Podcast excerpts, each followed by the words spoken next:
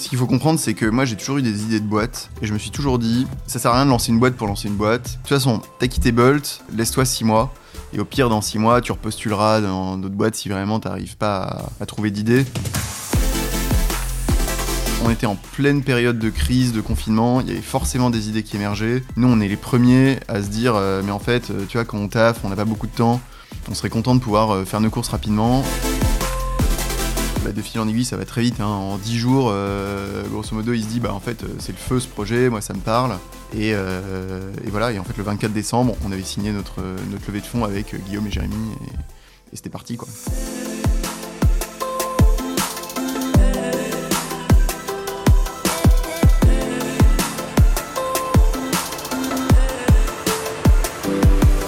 Bonjour à toutes et à tous et bienvenue dans ce nouvel épisode du podcast de Business School. Aujourd'hui, je suis en compagnie de Henri Capoul, cofondateur et CEO de Cajou. Ce jeune start reviendra sur son aventure entrepreneuriale et nous dévoilera les choix qui l'ont mené au succès qu'il connaît aujourd'hui. Bonjour Henri. Salut Merci beaucoup de, de nous recevoir aujourd'hui euh, donc dans les locaux euh, de Cajou. Euh, première question, bah, comment ça va tout simplement? Bah ça va bien. Écoute, je sais pas quoi dire de plus, si ce n'est que en fait c'est toujours super de venir dans nos bureaux où en fait tu vois ça bouge, il y a pas mal d'employés et, et quand on se dit qu'il y a 6-7 mois on n'existait pas encore, on n'était que trois cofondateurs à bosser sur un projet, euh, c'est assez fou en fait de se dire que bah, maintenant tous les jours on vient au bureau et voilà il y a une boîte qui existe quoi. Oui, justement, on reviendra sur euh, la montée en puissance de Cajou. Et comme je le disais dans l'intro, on va évoquer ton parcours et je voulais comprendre déjà un premier choix que tu as fait, c'est euh, celui de faire un double diplôme. Donc on revient assez tôt euh, au final au temps de tes études, un double diplôme euh, manager-ingénieur. Donc tu as fait ESCP et Centrale. Euh, pourquoi ce choix? Pourquoi tu t'es dit, euh, tiens, je vais rallonger un peu mes études pour faire euh, un double diplôme euh, ingénieur? Alors j'ai pas rallongé mes études, en fait c'était le master 2 Que j'ai fait à Centrale. Et en fait, euh, déjà au lycée, je me posais pas mal de questions. Alors, c'était assez évident que j'allais faire une prépa, pour le coup, au lycée. J'avais des parents qui avaient fait une école de commerce, donc euh, assez naturellement, j'avais été orienté pour aller faire une prépa école de commerce. Et c'est vrai qu'au lycée, moi, j'avais toujours des professeurs qui me disaient, mais en fait, pourquoi tu pars pas sur un PC ou MP euh, Parce que j'aimais bien les maths, j'aimais bien la physique-chimie. Et donc, en arrivant en école de commerce, bah, j'ai appris plein de choses. C'était super. En revanche, j'ai toujours eu un peu ce petit manque de ne pas avoir fait des études d'ingénieur. Alors évidemment, en un an, on n'apprend pas du tout euh, ce que des ingénieurs apprennent, mais ça me permettait d'aller reboucler un peu en dernière année avec des compétences qui étaient complètement différentes de celles du commerce. Et puis c'est vrai que quand tu as fait deux ans en école de commerce, avoir vu des cours de compta, finance, marketing, économie, etc., euh, en fait, moi j'avais l'impression de me, me perdre un peu dans ces cours-là, ça me portait pas beaucoup. Et je m'étais dit, bah, comment je fais pour aller euh, mettre à profit ma dernière année, sachant que j'avais encore euh, envie d'apprendre. Et je m'étais dit, bah, le meilleur moyen, c'est de, de faire euh, quelque chose avec Central. Voilà.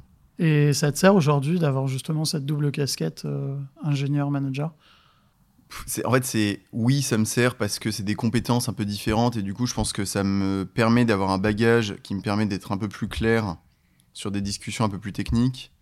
En revanche, c'est vrai que dans la vie de tous les jours, euh, en fait, je pense que l'école de commerce, elle apporte un réseau, elle apporte une base.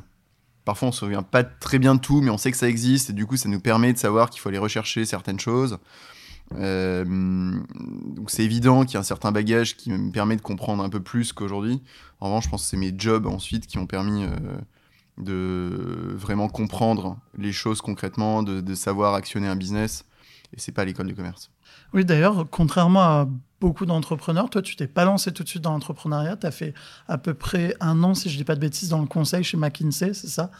Euh, Pourquoi tu as fait ce choix? Pourquoi t'orienter vers le conseil? En fait, moi, je voulais faire de la pub. En, fait, je voulais faire de la pub en, en prépa. Et donc, en fait, tous mes entretiens de personnalité pour les écoles de commerce, je disais, je veux faire de la, je veux faire de la publicité, je veux bosser dans une agence de publicité.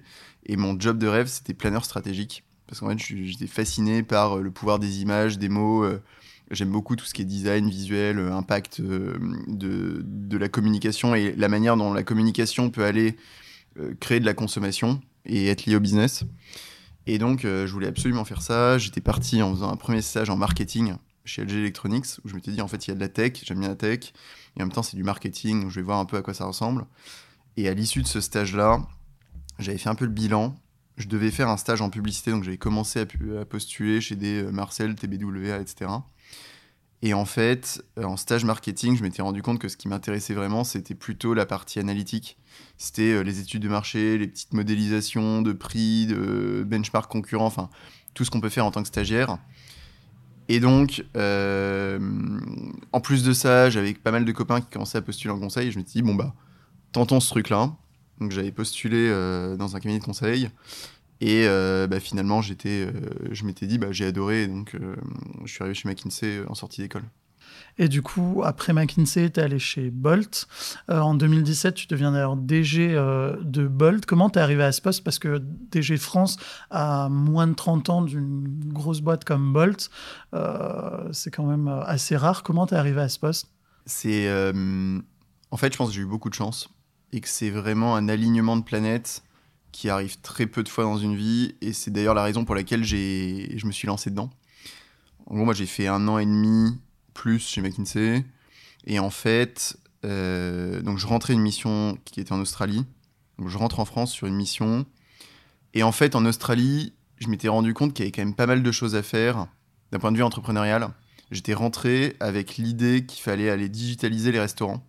Donc euh, en gros, mettre des QR codes euh, sur les tables de restaurants et faire payer les gens ultra facilement.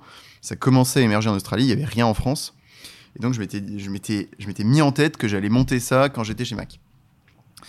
Et donc j'avais fait un peu tout le BP, euh, un peu l'expérience client, la, tech qui devait aller derrière. J'avais trouvé un associé pour commencer à monter le truc. Et en fait, en même temps que j'étais sur ma mission chez Mac, je me fais contacter par une recruteuse de chez Taxify à l'époque qui m'écrit en me disant bah voilà, on est une boîte d'Europe de l'Est, on est présent dans 10 pays en Europe de l'Est, on a levé, je sais pas, une vingtaine de millions, et on veut se lancer en France. On est un concurrent d'Uber potentiel. Et je me dis, mais c'est quand même hallucinant parce que pour le coup, le poste, c'était vraiment lancer un pays. Ça avait été toujours un peu mon rêve avant de monter une boîte. Enfin, si j'avais pas d'idée, parce que finalement, en fait, c'est comme si tu montais une boîte, sauf que tu as tout le cadre, tout le. Tu as, les budgets, as, et puis tu apprends beaucoup. Enfin, tu es encadré. Et donc, j'avais 23 ans ou 24 ans à l'époque. Et donc, je m'étais dit, mais en fait, c'est. Ouais, c'est une opportunité de fou. J'en ai parlé à mon manager, et en fait, en 15 jours, j'ai quitté Mac en me disant, bah, en fait, euh, si ça marche pas, dans six mois, je reviens chez Mac. Et euh, si c'est si vraiment pas une arnaque, euh, bah, j'y reste parce qu'a priori, ça va être sympa. Quoi. Mais c'est vrai qu'il y a eu pas mal de débats internes bah, avec ma copine, avec ma famille, parce qu'à l'époque, Taxify, c'était une boîte estonienne. On venait de voir dans la presse qu'il y avait des, Chinois, enfin Didi, qui avaient investi dans la boîte. Et pour le coup, il n'y avait aucune trace de cette boîte-là, ni en France, ni en Angleterre, ni dans les gros pays d'Europe de l'Ouest. Et donc, c'était un peu un pari. Et en fait, je m'étais dit, après les deux trois appels que j'avais eu, c'était juste du visio, que en fait, le relationnel était plutôt bon, j'avais un bon fit avec eux et j'avais envie de tenter euh, l'aventure. Mais il fallait prendre un risque et c'était quand même quitter McKinsey pour euh, cette boîte-là qui, qui élevait 20 millions et qui allait se battre contre Uber. Quoi. Et du coup, pourtant, trois ans plus tard, tu plaques tout, tu plaques un bon poste du coup euh, chez Bolt pour lancer ta, ta propre boîte. Qu'est-ce qui, qu'est-ce qui a déclenché le déclic en fait? Bah en fait, le déclic, c'est que j'avais une idée de boîte qui était beaucoup plus concrète. Et enfin, ce qu'il faut comprendre, c'est que moi, j'ai toujours eu des idées de boîte. Et je me suis toujours dit, ça sert à rien de lancer une boîte pour lancer une boîte. Donc attends d'avoir une idée qui soit vraiment concrète, où il y a un marché, où tu sens qu'il y a de l'attraction, mais auquel cas là tu te lanceras. Sinon, tu es bien dans ton rôle. Mais euh, depuis que même, enfin depuis mes stages, je sais que je veux monter une boîte, je sais que j'ai envie de créer quelque chose de gros, de grand. Et, euh, pour le coup, je n'étais pas pressé. Enfin, si ça devait arriver dans 5 ans, 10 ans, ça serait arrivé dans 5 ans, 10 ans. Et, euh, et donc même chez Taxify, qui est devenu Bolt, j'ai eu plusieurs idées de boîte notamment une, euh, j'avais une idée de boîte qui était de d'aller réinventer un peu l'expérience à la se loger, qui permettait en fait à toutes les agences de contacter directement les clients, aux clients de prendre les rendez-vous directement sur la plateforme, enfin des, des, expériences beaucoup plus intégrées euh, sur l'immobilier, euh, qui n'avaient pas abouti. Mais en gros, j'avais toujours eu des, des, idées que je lançais jusqu'à au moment où justement, au bout de trois ans chez Bolt, donc en plein confinement, donc euh, pour le coup, on a perdu 90% de nos volumes, il se passait plus grand-chose, à part mettre des vitres plastiques dans les, dans les VTC et proposer des aides aux chauffeurs. Et donc l'idée, c'était de se dire, bah, voilà, qu'est-ce qui, il y a une crise, c'est quoi les, c'est quoi les activités que je peux aller chercher pour m'occuper? Parce que moi, j'aime bien m'occuper, j'aime bien travailler. Euh, et du coup, j'avais cette idée d'aller louer des produits tech, donc je sais pas, des iPhones, des, des ordis, des télés, euh, sans engagement, avec une assurance incluse. En gros, l'idée, c'était de dire, voilà, en fait, les gens, s'ils veulent un iPhone, le dernier iPhone, sans se ruiner, ils payent 30 euh, euros par mois, ils le reçoivent chez eux, et s'ils veulent le rendre au bout de 3 mois, ils peuvent le rendre. Et nous, en fait, on le récupérait, on le reconditionnait, on le remettait à la location. Donc ça tirait la durée de vie des produits. voilà, et donc en fait, cette idée-là, elle était suffisamment concrète, on était suffisamment avancés, et du coup, euh, bah, au bout de 3 ans, ça avançait plus tellement sur le VTC. Euh, il y avait cette opportunité de peut-être un jour devenir régional, donc de prendre en, charge plusieurs pays, mais en fait, c'est-à-dire qu'on n'a plus d'équipe, euh, c'est plutôt de la gestion de PNL euh, cross-pays. C'est pas un job qui me plaisait plus que ça. Et donc en fait, j'avais du mal à voir quel était le next step. Je pouvais rester de 3 ans, c'était confortable. Euh, il y avait encore de l'expansion à faire en France. Mais étant donné que j'avais une idée de boîte, je me suis dit, bon, bah en fait, vas-y. Et donc, je me suis. Donc, j'ai quitté Bolt avec des investisseurs déjà avec qui je prenais des cafés. Donc, euh, on avançait sur le financement. Et en fait, euh, très rapidement, donc au bout d'un mois et demi après avoir quitté Bolt, je me suis pris un mur, mais un vrai mur de financement. Enfin, je me suis rendu compte que je n'arriverais pas à lever pour ma boîte. Or, j'avais besoin d'argent pour lancer ce business parce que c'était très cash consuming. Et donc, euh, très rationnellement, je me suis dit, bah, en fait, en octobre 2020, arrête-toi là au lieu d'aller pousser pendant six mois et d'aller galérer alors que. Voilà. Donc c'est en fait c'est cette opportunité là de monter une boîte. Je, quasi touchais du doigt le fait que ça y est on allait pouvoir lancer. Et donc euh, j'avais passé le pas, je me suis dit bah quitte c'est le moment, il se passe plus grand chose côté VTC, c'est un peu la période, tu n'auras pas de fenêtre pour le faire et donc euh, donc voilà. Mais euh, encore une fois c'est que je me suis lancé un peu peut-être sur un coup de tête. Mais de la même manière que j'avais quitté Mac en 15 jours, pareil, je me suis dit en fait à un moment, c'était une idée, claque, vas-y, puis tu verras bien. Quoi. Et donc, du coup, euh, en fin 2020, début 2021, tu te lances avec Cajou, donc une startup qui évolue dans l'univers des dark stores. Avant de parler de Cajou, est-ce que tu peux expliquer à ceux qui connaissent pas ce que c'est que des dark stores? Des dark stores, en fait, c'est. Alors, c'est un grand mot, hein. c'est. Grosso modo, c'est des magasins sans clients, mais qui sont dans les villes. Et donc, euh, c'est comme des. Je sais pas, vous prenez des Franprix, Monoprix, etc vous resserrez un peu les rayons. Euh, c'est les mêmes produits du quotidien, donc euh, il y a des produits alimentaires, non alimentaires. Et euh, voilà, bah, c'est fermé au public. Donc en fait, il y, a juste des commandes qui tombent, des opérateurs qui préparent la commande et qui les donnent à des livreurs pour aller livrer ensuite bah, les courses aux clients. Et Cajou, qu'est-ce que c'est? Alors Cajou, donc c'est donc le pionnier du dark store en France. Hein, c'est on est d'ailleurs on est le seul acteur du dark store en France. Et donc on fait de la livraison de courses en 15 minutes sur ce modèle intégré, donc sur ce modèle dit dark store. On dit aussi quick commerce maintenant, euh, enfin c'est des mots qui viennent des États-Unis. Euh, l'idée en fait c'est d'aller livrer les courses du quotidien en 10-20 euh, minutes. En gros c'est à la demande, il n'y a plus de créneau de livraison et à partir du moment où on a, mm, envoyé une commande, on sait qu'il y a quelqu'un qui la prépare et que ça va arriver dans les 10 minutes. Et l'idée c'est de se dire voilà en fait on a il y a une lame de fond qui est le à la demande euh, les, habitants des villes, ils sont de plus en plus pressés, ils ont mieux à faire. Enfin, leur, temps devient de plus en plus important. Mm. Il y a une lame de fond qui est le à la demande avec euh, le VTC qui s'est lancé il y a 10 ans. En fait, on clique sur un bouton, on est sûr d'avoir un, VTC, on n'est plus là à ailer ou à chercher un taxi dans la rue pendant des heures. Il y a eu la food delivery avec les restaurants. pareil, euh, bah oui, il y a plein de restaurants. On peut descendre en bas de chez nous, aller dans un restaurant, mais en fait, il y a aussi plein de moments où on est content de se prendre soit au bureau, soit chez soi parce que c'est plus simple. On est content aussi d'accéder à des restaurants euh, qui sont parfois plus loin, parfois à une demi-heure à pied, on n'aurait pas été et finalement ils viennent à nous. Et donc en fait, euh, c'est un peu dans cette même veine. Les courses du quotidien, ça fait plaisir à personne euh, d'aller acheter son paquet de pâtes, son paquet de riz, ses couches, son lait, son coca, etc. Euh, je dis pas que la, consommation en soi, c'est pas un plaisir. C'est toujours un plaisir d'aller sur un marché bio ou d'aller parfois choisir ses produits. Mais il y a plein de moments aussi où c'est frictionnel. Et en fait, c'est juste une perte de temps d'aller dans un magasin, de chercher ses produits, voir un peu ce qu'il y a, on oublie ce qu'on devait acheter, on passe des heures euh, dans ce truc-là, on doit reporter ses courses, etc. Et donc l'idée, c'est de dire, bah, en fait, voilà, en un quart d'heure, à partir du moment où on a choisi ses produits, boum, en fait, c'est chez soi avec tous les produits dont on a besoin. Donc en fait, l'expérience, elle est, elle, est, elle est magique. Et euh, bah, Cajou, c'est ce qu'on essaye de faire euh, en France. On est les premiers à être arrivés en France en, février. Et donc, on installe des, bah, des entrepôts, des dark stores, des hubs, enfin, euh, on les appelle comme on veut. On, crée un réseau très dense dans les villes. Donc, on crée, je sais pas, une, pour Paris, il faut une quinzaine de dark stores avec des petits rayons, donc de 10, 10 minutes de rayon max. Et donc, en fait, à partir du moment où il y a une commande qui est passée, on prépare la commande en 2 à 4 minutes et le livreur, en 10 minutes max, va la livrer au client. Et Cajou, c'est pas une aventure solo, c'est une aventure que tu as montée avec deux autres personnes, Jérémy et Guillaume. Euh, comment vous êtes rencontrés?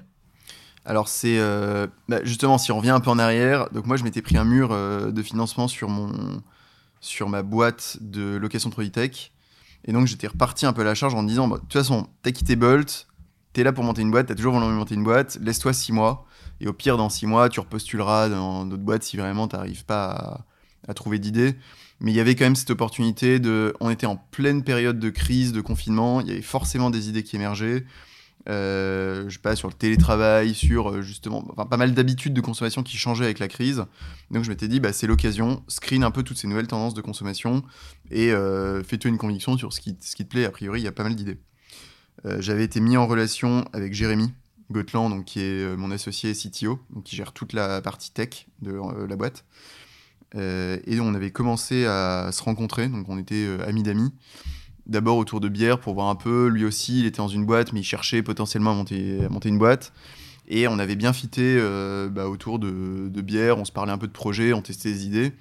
Et de fil en aiguille, on en était arrivé à, plusieurs idées. Donc on a itéré sur des projets de SaaS de financement de particuliers, de paiement en plusieurs fois. Euh, avec à chaque fois des MVP que Jérém construisait. Donc ça, c'était entre octobre et décembre. Et puis en décembre, c'est là où on voit euh, grosse levée de fonds de GoPuff, qui est l'acteur euh, aux US, qui a levé 400 millions à l'époque. Ça paraissait démentiel, ils avaient 4 ans d'existence, levé 400 millions sur une valo à 1 milliard ou bon, quelque chose, quelque chose d'assez hallucinant. Peut-être 2 milliards, 4 milliards, je sais plus bon. et j'en parle à Jérém, et on se dit, mais en fait, ça nous parle. Il euh, n'y a personne en France qui fait ça. Nous, on est les premiers à se dire, euh, mais en fait, euh, tu vois, quand on taffe, on n'a pas beaucoup de temps, on serait content de pouvoir faire nos courses rapidement. On est des mecs, peut-être, mais voilà. Mais en tout cas, ça nous parlait, ce service-là.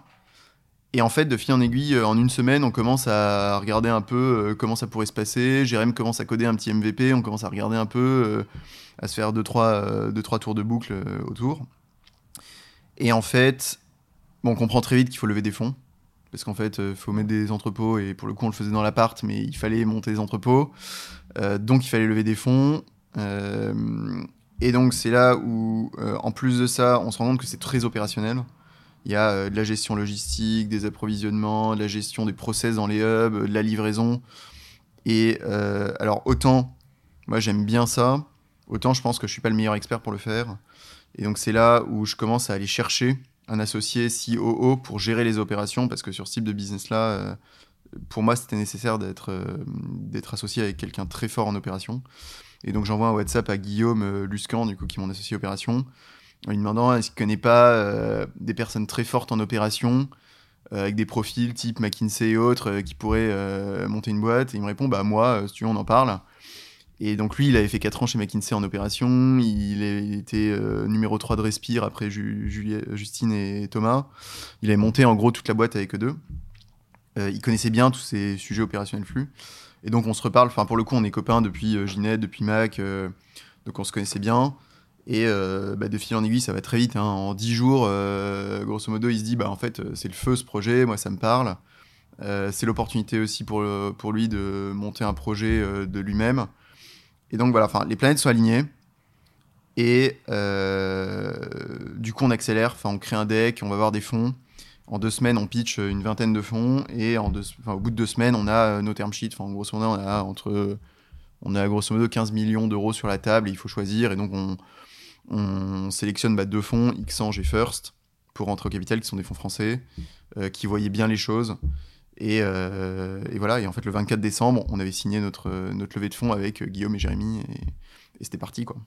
Oui, c'est votre première levée de fonds à 6 millions. Cet été, vous en avez fait une deuxième avec euh, ces acteurs historiques, mais aussi euh, un nouvel investisseur, Carrefour. Vous avez levé 40 millions. Comment, euh, justement, comment vous avez réussi à attirer Carrefour? Est-ce que c'est vous qui êtes allé toquer à la porte de Carrefour en disant on veut lever des fonds? Alors, c'est eux qui étaient assez attirés par votre, votre business model et tout simplement l'idée de Cajou En fait, on était, on était déjà en discussion avec Carrefour avant sur d'autres sujets.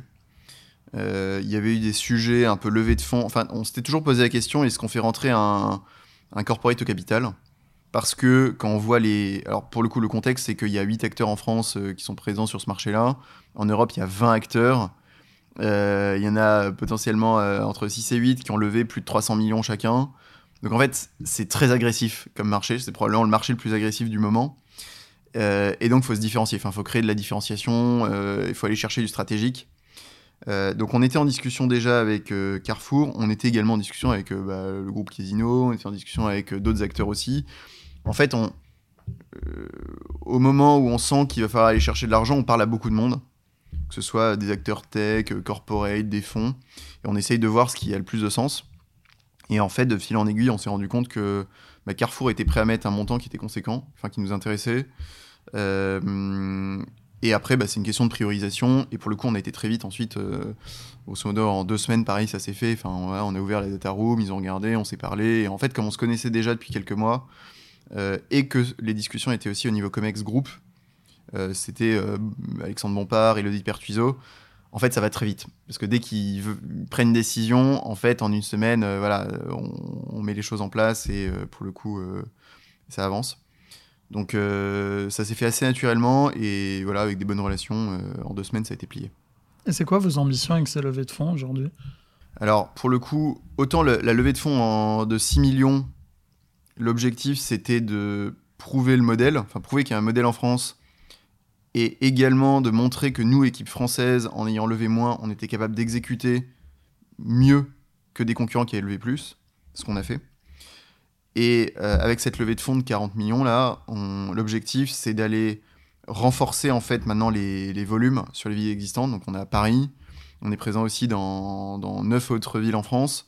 Et donc l'idée c'est d'aller euh, pousser les volumes, commencer à faire de l'acquisition, euh, bah, se, se, repositionner bien en, en, acteur numéro 1 et commencer à amorcer l'Europe en 2022 avec des pays qui sont pertinents évidemment parce que maintenant qu'on a Carrefour au capital aussi, ça permet d'accélérer sur tout un tas de sujets.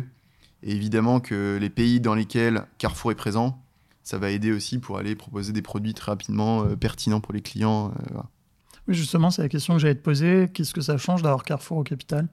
Ah mais ça change plein de choses. ça change plein de choses parce que, euh, alors pour le coup, les fonds, en fait, c'est super, c'est super utile d'avoir des fonds quand c'est des bons fonds et qu'il y a un bon fit avec eux, qui peuvent nous aider, qui peuvent nous faire des mises en relation, qui peuvent nous aiguiller sur la stratégie.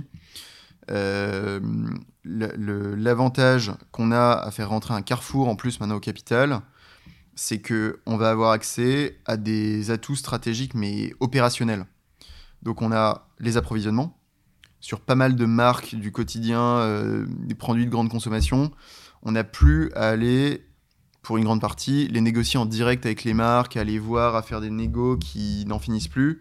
Là, on a accès à toute la centrale d'achat de Carrefour avec des prix qui sont déjà ultra négociés. Donc en fait, c'est super avantageux. On gagne des mois, voire des années de négociation pour arriver à ces taux de marge-là. La deuxième chose, c'est la logistique. Euh, quand on ouvre un pays, on n'est pas une plateforme, hein. on est un épicier digital. Donc on a des magasins physiques où il y a des stocks, donc il y a des réseaux logistiques qui sont autour pour approvisionner tous ces produits-là, être sûr qu'on n'est pas out of stock, mais en même temps qu'on n'en ait pas trop dans chaque magasin. Donc c'est, enfin, c'est, une logistique monstre. Et pour le coup, le fait d'avoir Carrefour, ça va nous permettre de, de passer les commandes sur les produits qu'on leur commande évidemment euh, en direct et du coup qui nous approvisionnent directement dans les mini-entrepôts. Et donc on a moins besoin d'aller reconstruire tout un réseau d'approvisionnement un peu usine à gaz que bah, les autres acteurs doivent faire en France. Hein. Euh, et pour le coup, c'est un gain de temps, d'énergie et d'argent. Euh, donc ça, c'est hyper stratégique. Et trois, euh, bah, c'est un partenaire aussi qui est au bord, donc il peut nous aiguiller aussi sur des intuitions, je sais pas, des nouvelles verticales à lancer, sur des types de produits qu'on pourrait lancer plus que d'autres, parce qu'ils ont cette expérience du retail depuis plusieurs années. Et donc ça, pareil, ça n'a pas de prix, enfin, c'est un gros accélérateur pour faire le moins d'erreurs possible. Et aujourd'hui, c'est quoi le business model de Cajou? Comment vous financez? En fait, il y a, y a deux, deux verticales dans notre business model. Il y a la verticale qui est la plus visible, qui est l'achat-revente de produits. Donc on achète les produits, on fait une marge dessus, on les revend. Et en plus de ça, il y a des frais de livraison. Donc grosso modo, on gagne, euh, je sais pas, X euros par commande, et bah, il faut écraser les coûts avec euh, ces euros-là. Ça, c'est un. Et donc, euh, tout l'enjeu sur cette verticale-là, c'est d'aller gagner en volume, utiliser les livreurs et en fait avoir des économies qui, qui tournent. Donc, c'est un business de volume. Et deux, c'est de la visibilité dans l'app. Enfin, c'est en fait, on, on va chercher à devenir une, d'une certaine manière une régie publicitaire. C'est-à-dire qu'on a une base d'utilisateurs dans l'app qui revient souvent. On est sur un business de repeat, c'est des, plutôt petits paniers qui permettent de ne pas remplir un frigo, mais du coup, les gens, en fait, ils, peuvent revenir même plusieurs fois par semaine pour faire leurs courses euh, pour euh, certains besoins. Et donc, en fait, on a une audience sur cette application. Et donc, c'est important d'aller créer des espaces de visibilité dans l'app qu'on va pouvoir monétiser auprès des marques pour qu'elles puissent être visibles auprès des consommateurs. Et euh, voilà, et donc ça, c'est le, le deuxième stream de, de revenus, c'est la visibilité euh, marque. Mais qui n'est pas encore développée, qui va être développée. Qui, si, si, qu'on est en train de développer. Ok. Pour le coup, qui va grandir avec notre base d'utilisateurs. Plus on a d'utilisateurs, plus en fait ça vaut cher aussi de les toucher. C'est comme la pub dans le métro, bah oui, quand il y a des euh, dizaines de millions d'utilisateurs qui passent devant, bah oui, ça coûte cher. Euh, sur Cajou, aujourd'hui, ça vaut un peu moins cher que le métro, mais potentiellement, ça vaut beaucoup plus cher que le métro dans quelques années, quand on aura des millions d'utilisateurs. Et il y a une question qui me taraude aussi, c'est pourquoi Cajou? Euh, est-ce que c'est un rapport avec la noix de cajou? Qui a eu l'idée du nom? Euh, Pour le coup, on s'est pas mal posé de questions. Alors le nom, c'est vraiment, en fait, c'est un sujet qui est qui est un peu pénible quand on cherche une boîte, euh, quand on cherche à monter une boîte, parce que on se rend pas bien compte de ce que ça va donner sur le marché déployé avec du marketing derrière. Quand on est trois fondateurs dans une chambre à chercher un nom, c'est vrai que c'est toujours un peu vague la manière de, enfin, ouais, comment ça va être reçu par les, consommateurs. Et donc, je pense, avant de répondre à la question, que c'est toujours important de se dire on choisit un nom parce que ça nous parle à nous, plutôt que se dire est-ce que ça va être bien reçu ou pas, parce que finalement, en fait, je pense que. Ma conviction, c'est que n'importe quel nom de marque, à partir du moment où le service est sympa, bah, en fait, le consommateur, il l'adopte et il en fait quelque chose. Euh, et donc, on avait cherché des noms de marque autour de la consommation. Le concept, c'est que on est, un, enfin, retailer, mais on réinvente les codes on casse un peu les codes même, on va beaucoup plus vite, il y a moins de produits, euh, c'est ultra tech. Donc l'idée c'était de se dire on, prend un, nom classique, donc on cherchait autour de, Kaba, Caddy, euh, Cajo, le petit contenant. Ouais. petit contenant de course, et en fait on, le modifie, on le change parce que c'est la nouvelle façon de faire ses courses. et autant Kaba, c'était déjà pris, Caddy, pareil, il y a les Caddy, ça faisait trop penser au Caddy. Ouais. Autant Cajo, on se disait il y a un truc à faire, et en fait comme donc il y avait Cajo, le petit contenant. Euh, on avait cette intuition que on allait rentrer aussi par des moments qui étaient plutôt de l'apéro. Et donc en fait, Cajou, c'était pas mal parce que ça faisait penser à notre Cajou, le côté un peu apéro, festif. Il y a aussi le côté Cajo, cajolé. Euh, on cajole nos clients, on apporte du confort et c'est aussi ça qu'on vend aux clients. Et euh, bah, en fait, Cajou, ça sonne vachement français. On se rend pas compte parce qu'il y a deux O mais quand tu demandes à un américain ou un anglais de prononcer cajou, il fait cajou, comme ça. voilà, c'est un mot qui sonne français. Et en fait, c'était important pour nous d'avoir un mot qui se prononce bien à l'international, mais qui, qui est une sorte de, petite sonorité bien française. Euh, et, je pense qu'en fait, cajou, ça répondait à toutes ces, tous ces critères-là. Du coup, on va passer plutôt à une partie euh, plus perso. Euh, tu nous as expliqué un peu comment euh, comment tu as eu l'idée de, créer cette startup au moment où tu quittais Bolt. Euh, est-ce que l'entrepreneuriat, c'est quelque chose qui t'a toujours un peu guidé? Est-ce que quand tu étais au lycée ou étudiant, tu t'es dit un jour je vais monter ma boîte ou vraiment c'est une opportunité qui est arrivée sur le tard, bah, comme tu disais, au moment où tu étais chez Bolt? Bah non, non, moi j'ai toujours voulu monter une boîte et pour le coup il y avait des prémices. Je vais pas dire que je vendais des morceaux de papier quand j'avais 5 ans, mais j'ai en fait, en stage, en conseil, sur mon premier stage en conseil, j'avais essayé de monter une petite boîte de t-shirts. Alors, c'était pas du tout un truc qui allait scaler, mais ça me faisait marrer, en fait, en plus de mon travail, d'avoir quelque chose de très concret où j'avais un lien avec des clients et où, en fait, chaque chose que je créais, elle produisait des euros en face. Enfin, il y avait une sorte de. Bah, il y avait un marché, quoi. Et ça, ça me fascinait, enfin, même à petite taille.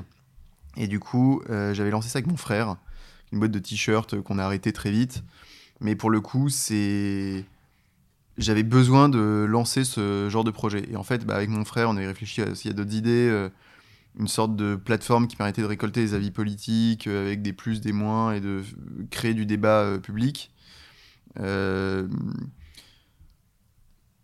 en fait, j'ai toujours eu plein d'idées. J'ai toujours voulu monter une boîte.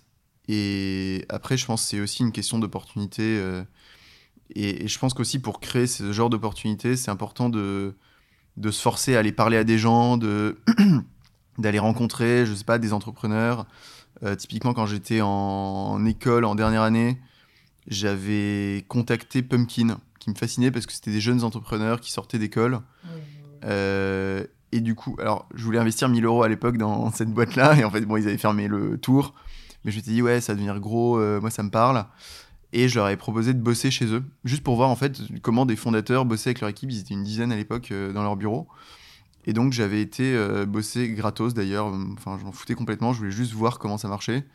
Et du coup, une fois par euh, semaine, je venais une demi-journée pour aller aider les fondateurs à bosser sur des sujets levés de fonds opérationnels. Et pour le coup, ça m'avait beaucoup aidé. et voilà, enfin, j'avais toujours voulu monter une boîte. J'ai aussi un peu forcé les choses pour toujours aller chercher des, à créer des conversations, voir aussi comment d'autres faisaient et comment le faisaient bien. Et puis, euh, bah, j'ai jamais hésité aussi, à partir du moment où j'avais des idées, à aller créer des mini MVP, des POC. Euh, j'ai créé mais des, dizaines et des dizaines de sites sur Wix avec des fausses ads qui tournent sur Facebook, puis euh, avec des questionnaires, je rappelle les clients pour savoir pourquoi ça les intéresse, etc.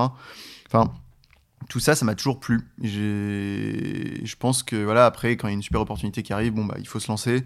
Il faut aussi savoir se dire que même si ça marche pas, c'est pas très grave. Parce que finalement, avec du recul, euh, moi j'ai l'impression d'avoir essayé quand même de pousser, d'avoir fait pas mal d'interviews sur une vingtaine d'idées. Bon, bah, in fine, qu'est-ce qu'on retient? C'est plutôt un parcours linéaire euh, qu'on regarde de l'extérieur. Alors que moi, j'ai l'impression d'avoir quand même beaucoup, beaucoup cherché d'idées avant d'arriver à celle-là euh, déjà. Justement, la vie d'un entrepreneur, c'est quand même pas mal de galères. On a besoin de beaucoup de soutien. Euh, et puis, comme tu disais, tu t'es pris un mur au niveau du financement au début. Euh, toi, quand euh, tu as décidé de tout plaquer pour monter ta boîte, Comment a réagi ta famille quand tu allais la voir en disant bah voilà j'ai 27 ans, je quitte mon job confortable pour, pour créer ma, ma start-up. Euh, euh, Qu'en pensez-vous? Est-ce qu'ils étaient là en soutien? Est-ce qu'ils étaient inquiets? Est-ce qu'ils t'ont dit euh, non, vaut mieux, vaut mieux rester dans ton taf? Comment ils ont réagi? Ma famille était plutôt inquiète. ils étaient bien inquiets et même, mais même en fait pour le passage de McKinsey à Taxify, hein, pour le coup, on avait déjà eu des discussions où en fait on s'était engueulé avec mes parents. Enfin, ils comprenaient pas pourquoi je quittais McKinsey alors j'ai une carrière tracée chez McKinsey pour aller partir dans une boîte estonienne chinoise. Et en fait, c'est au bout de trois ans, en fait, j'ai l'impression d'avoir revécu un peu la même chose, c'est-à-dire que euh, finalement cette boîte-là, était devenue, c'était devenu un gros truc, euh, un peu processé. Enfin, quand j'étais rentré, on était 150 employés. Quand je suis parti, on était peut-être 2000 employés, euh, avec des positions beaucoup plus structurées, etc. Et pareil, quand j'ai dit à mes parents qu'en fait je me lancer pour monter une boîte, bah en fait j'ai eu l'impression de revivre ce qu'on avait vécu il y a trois ans, où ils comprenaient pas pourquoi, j'ai une carte tracée chez Bud, je pouvais monter, euh, régional truc. Euh, et en fait ça m'intéressait pas quoi. Enfin, en fait, oui c'est confortable, c'est cool, euh, t'as un bon salaire, tu connais tes sujets, mais en fait c'est c'est pas ce dont j'avais envie. Et ouais, donc t'as forcément des discussions un peu houleuses. Après, je pense que faut pas faire en fonction des autres. À la fin, c'est c'est ton travail. On passe quand même suffisamment d'heures par jour à travailler. Il faut quand même que ça nous plaise. il faut quand même se réaliser dans ce qu'on fait. Et donc, euh, bah, moi, j'ai tendance à me dire que si on a des intuitions ou que si on pense que c'est la bonne chose à faire pour nous et que c'est là-dedans qu'on sera heureux, il euh, bah, faut le faire. quoi. Aujourd'hui, ils comprennent euh, mieux ton choix Oui, oui, comme d'habitude. Bah, en fait, quand, ça se passe bien, on comprend toujours les choix des autres. Hein, donc, oui, évidemment qu'ils comprennent mon choix. Et pour le coup, je pense que euh, autant quand j'avais dit que je quittais pour monter une boîte de location de produits tech, ils avaient moins compris. Autant, en fait, quand, au bout de quelques mois, j'ai annoncé que je, je, me lançais plutôt sur du commerce de 15 minutes, ça leur parlait déjà plus. Parce qu'il y avait un côté rassurant, c'était déjà un modèle qui existait dans d'autres pays, et c'était de la grande consommation, on voit un peu le truc, avec euh, le à la demande, ça existe, des produits de consommation, ça existe j'étais pas en train de créer une idée qui était complètement enfin, d'avoir une idée qui était complètement saugrenue mais euh, ouais il comprenait un peu plus après il y a bon voilà enfin c'est c'est toujours, je pense qu'après, c'est des parents, donc ils ont aussi toujours un peu peur pour leur enfant, euh, quel que soit l'âge. Ils se demandent bah, qu'est-ce qui va lui arriver. euh, voilà, mais après, bon, faut, faut faire en fonction de ce qu'on a envie de faire. Quoi. Tu disais qu'ils étaient inquiets. Toi, c'était quoi le truc qui t'inquiétait le plus quand tu t'es lancé euh, sur Cajou? En fait, ça dépend à quel stade, parce que tant que j'avais pas levé de fonds, n'y avait pas grand chose qui m'inquiétait en fait. Parce que je me disais, si on n'arrive pas à lever de fonds, on lance pas et c'est pas grave. Et je repartirai sur une autre idée, comme euh, je l'ai fait sur plein d'autres idées avant. Euh, Après, à partir du moment où on a levé, je sais pas si c'est une inquiétude, mais en fait, c'est une sorte de charge mentale qu'on a constamment. Et je pense qu'il va me suivre, et comme mes associés d'ailleurs. C'est qu'à partir du moment où on est embarqué dans un business, où on a levé des fonds, et dans notre business, on est assez dépendant des fonds, bah, on a une responsabilité maintenant à faire croître la boîte et à aller rechercher des fonds, donc à bien gérer la boîte pour être sûr qu'on arrive toujours à, à exister dans 6 mois, 1 an, 10 ans, etc.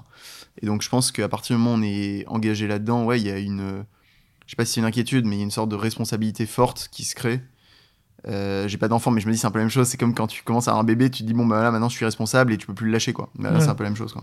Mais c'est quoi ton truc justement pour éviter que cette responsabilité, ça te bouffe? Bah, c'est de que ça me plaise, quoi. Enfin, c'est que ça me plaît ce que je fais tous les jours. Je pense que à partir du moment où on pense qu'on fait les choses bien, qu'on se réalise dans ce qu'on fait, qu'on voit aussi les résultats qui sont là, je pense qu'il n'y a aucune raison de stresser. Après, euh, je veux dire, si la boîte doit se casser la gueule, elle se cassera la gueule. Enfin, je ne le souhaite pas, mais enfin, il faut se le dire aussi. Enfin, il y a toujours une possibilité que. Et puis, euh, à partir du moment où on sait que voilà, euh, bah, c'est aussi un business, il y a aussi des facteurs externes, etc. Bon, bah. euh, voilà, faut- je pense qu'il faut arriver aussi à, à se positionner dans, dans tout ça, quoi. Et est-ce qu'il y a un, un mentor, une personne qui t'a qui t'a inspiré, qui t'a aidé, qui t'a guidé tout au long de cette aventure? En fait, j'ai, je pense qu'il y a une personne qui m'a pas mal aidé à m'aiguiller, à tester les idées. C'est un VC qui s'appelle David Saint-F, qui est partenaire chez GFC, enfin fonds d'invest, et euh, qui m'a pas mal aidé entre le moment où j'ai quitté Bolt et euh, l'idée de monter Cajou. Et c'est vrai qu'on se prenait régulièrement des cafés, il me coachait, il me proposait d'aller me faire rencontrer d'autres entrepreneurs. C'est avec lui que j'ai aussi pas mal testé l'idée. Et enfin, il a beaucoup aidé à structurer et à aller chercher aussi les idées qui me correspondaient. Euh, donc ouais, et après, euh, aujourd'hui, je pense qu'il y, a- aussi les, bah, les deux partenaires, la VC, Pierre et Cyril de XAngé First, qui sont, qui sont super. Enfin, ils sont ultra dispo au téléphone. Euh, Quand j'ai une idée que je veux tester, je les appelle, c'est sur 5 minutes, c'est facile. Pour le coup, c'est important de avoir des bons VC aussi qui, qui nous épaulent dans cette aventure-là. Je reviens un peu en arrière euh, au moment où, alors j'ai pas envie de remuer le couteau dans la plaie, mais au moment où, où c'était un peu compliqué euh, avec ta première idée de, de, de start-up euh, de location de produits tech. Euh, comment comment tu trouves cette résilience Comment tu enfin comment arrives à rester motivé et à te dire euh, bah j'abandonne pas, je vais trouver une autre idée qui va marcher. euh, C'est quoi ton truc pour rester motivé euh, dans ces périodes de galère justement? Et en fait, je vais même plus loin. Je pense qu'il faut rester motivé suffisamment pour aller jusqu'au bout, mais il faut aussi savoir couper quand en fait on sent que c'est pas bon. Parce que euh, on voit aussi plein de gens qui s'acharnent sur des idées et qui en fait qui lèvent la tête au bout de deux ans et qui se disent mais en fait c'est l'horreur, j'ai perdu deux ans et bon. Je pense qu'il faut savoir aussi couper quand et prendre du recul aussi par rapport à ces idées. Même quand on a l'impression que c'est l'idée du siècle, en fait, c'est peut-être pas l'idée du siècle, il faut toujours se remettre en question. Il faut toujours avoir ça en tête, au fond. Après, je pense que, du coup, pour bien positionner la barre, il faut se mettre des objectifs. Enfin, il faut se demander aussi qu'est-ce que j'ai envie de démontrer, qu'est-ce que j'ai envie de prouver. Et en fait, si c'est pas à la hauteur de ce que j'attends, alors il faudra que j'arrête. Et donc, c'est soit, euh, je sais pas, un, montant de budget investi. Dire en fait, j'accepte de payer, euh, je dis n'importe quoi, euh, 5000 euros dans ce projet. Et en fait, euh, si je dépense plus et que ça n'a pas décollé, bah, j'arrête. Même s'il fallait encore 1000 euros, parce que sinon, en fait, c'est un cercle infini. Euh, soit des objectifs de, je sais pas, euh, je veux que mes clients y répondent à temps, il faut que j'ai recruté tant de personnes, etc. Enfin, il faut se mettre des objectifs. Euh, et après, bah, ce qui motive, je pense, c'est le fait de se dire que bah, déjà, il faut croire au projet. Et en fait, si on va jusqu'au bout, ça peut devenir un jour une très grosse boîte enfin que beaucoup de gens utilisent ou beaucoup d'entreprises utilisent en fonction du modèle. Et du coup, ça, c'est quelque chose qui nous fait tenir jusqu'au bout.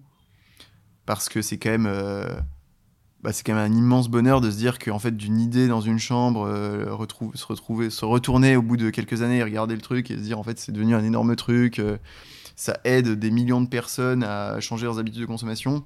Bah, c'est vrai que oui, ça te motive quand tu es dans ta chambre à chercher une idée. Euh. Est-ce qu'il y a un truc, un conseil que tu aurais aimé qu'on te donne et que personne t'a donné, que tu as appris là, en fait, sur le tas quoi? Moi, j'ai une sorte de petite marotte qui est le, le bon sens. Et en fait, moi j'ai l'impression qu'il y a on peut toujours en fait creuser des sujets dans tous les sens de manière très granulaire. Je pense qu'aussi parfois il faut au lieu de se poser beaucoup de questions sur des BP, des trucs, des études de marché dans tous les sens et ou, voilà chercher absolument à comprendre le 100% du sujet, je pense qu'il n'y a rien de mieux qu'aller euh, vers ses clients, aller leur parler, comprendre quels sont leurs, euh, leurs problèmes, comment ils consomment, pas chercher forcément à leur vendre quelque chose, mais comprendre juste quels sont leurs besoins. Et donc je pense que le bon sens, parfois on l'oublie, et que plus on avance dans un projet, plus on a tendance à se dire aussi, on, fait confiance à la data, faire des milliers d'analyses, etc. C'est important. Mais il y a aussi, enfin il faut pas oublier qu'à la fin, c'est quand même des clients, il y a quand même un besoin. Et donc c'est important aussi de se poser la question de est-ce que euh, juste c'est logique de faire ça, est-ce que c'est du bon sens, est-ce qu'en fait, euh, est-ce que ça lui parle au client et donc toujours maintenir cette boucle euh, entre bah, le concret, le réel, et puis cette boîte qui grossit, qui peut devenir un peu théorique à un moment. quoi. Et tu disais, tu as toujours eu euh, énormément d'idées. Aujourd'hui, tu as trouvé une idée qui te plaît et qui te donne envie de te lever tous les matins. Est-ce que tu te vois continuer sur Cajou ou est-ce que tu te vois euh, développer d'autres projets en parallèle de Cajou? Ah non, pour le coup, là, c'est ma boîte, donc c'est... non, non, enfin, pour le coup, moi, j'y suis 100% dédié et bah, je pense que c'est un peu l'aboutissement. C'est-à-dire que là, maintenant, j'y suis corps et âme. Et maintenant, l'objectif, c'est de le pousser à quelque chose de très gros qui, qui résolve des problèmes pour des millions de personnes. Mais euh, ouais, et on n'abandonnera pas tant que ce sera pas fait. Et c'est quoi les next steps de Cajou D'un point de vue opérationnel, tu veux Ouais, ouais. ouais.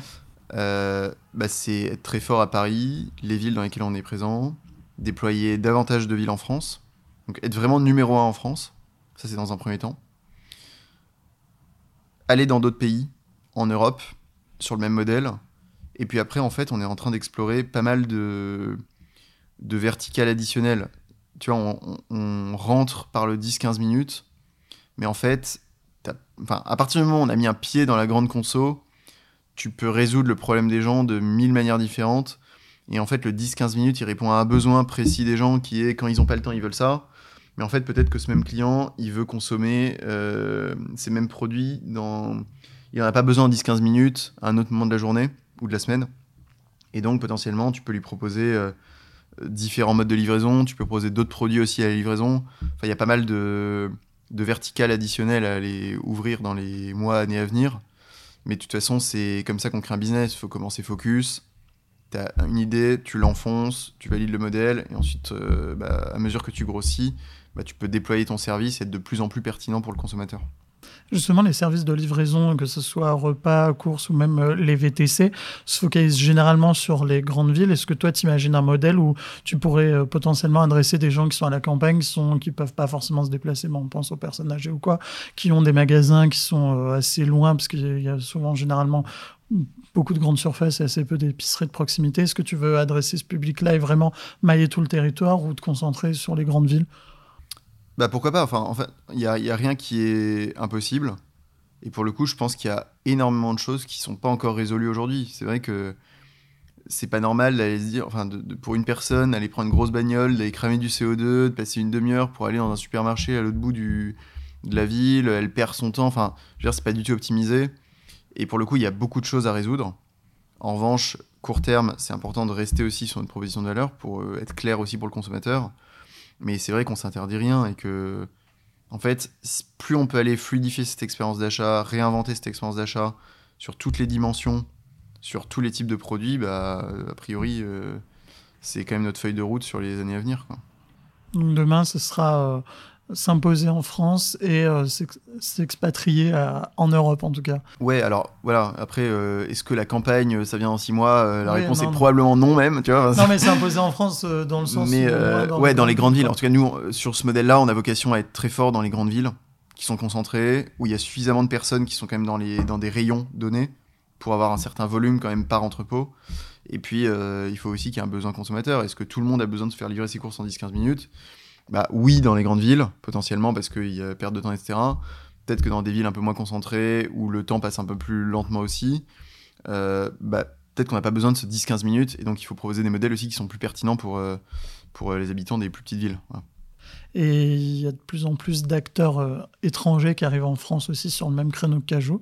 Euh, c'est quoi ton regard dessus? Est-ce que ça t'effraie? Est-ce que ça te motive? Euh, T'en penses quoi? Moi, je trouve ça bien parce que ça veut dire qu'il y a un marché.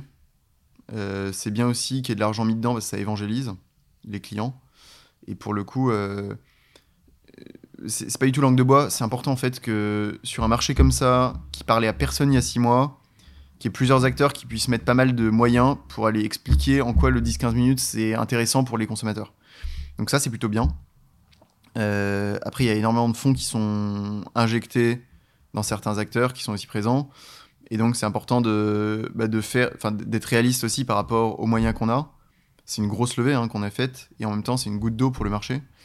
Donc c'est important de, bah, de dépenser pertinemment son argent et de savoir ou le dépenser de la manière la plus pertinente pour être le plus héroïste possible par rapport à des acteurs qui vont, investir euh, à droite à gauche un peu n'importe n'importe où parce qu'ils ont aussi les moyens de le faire.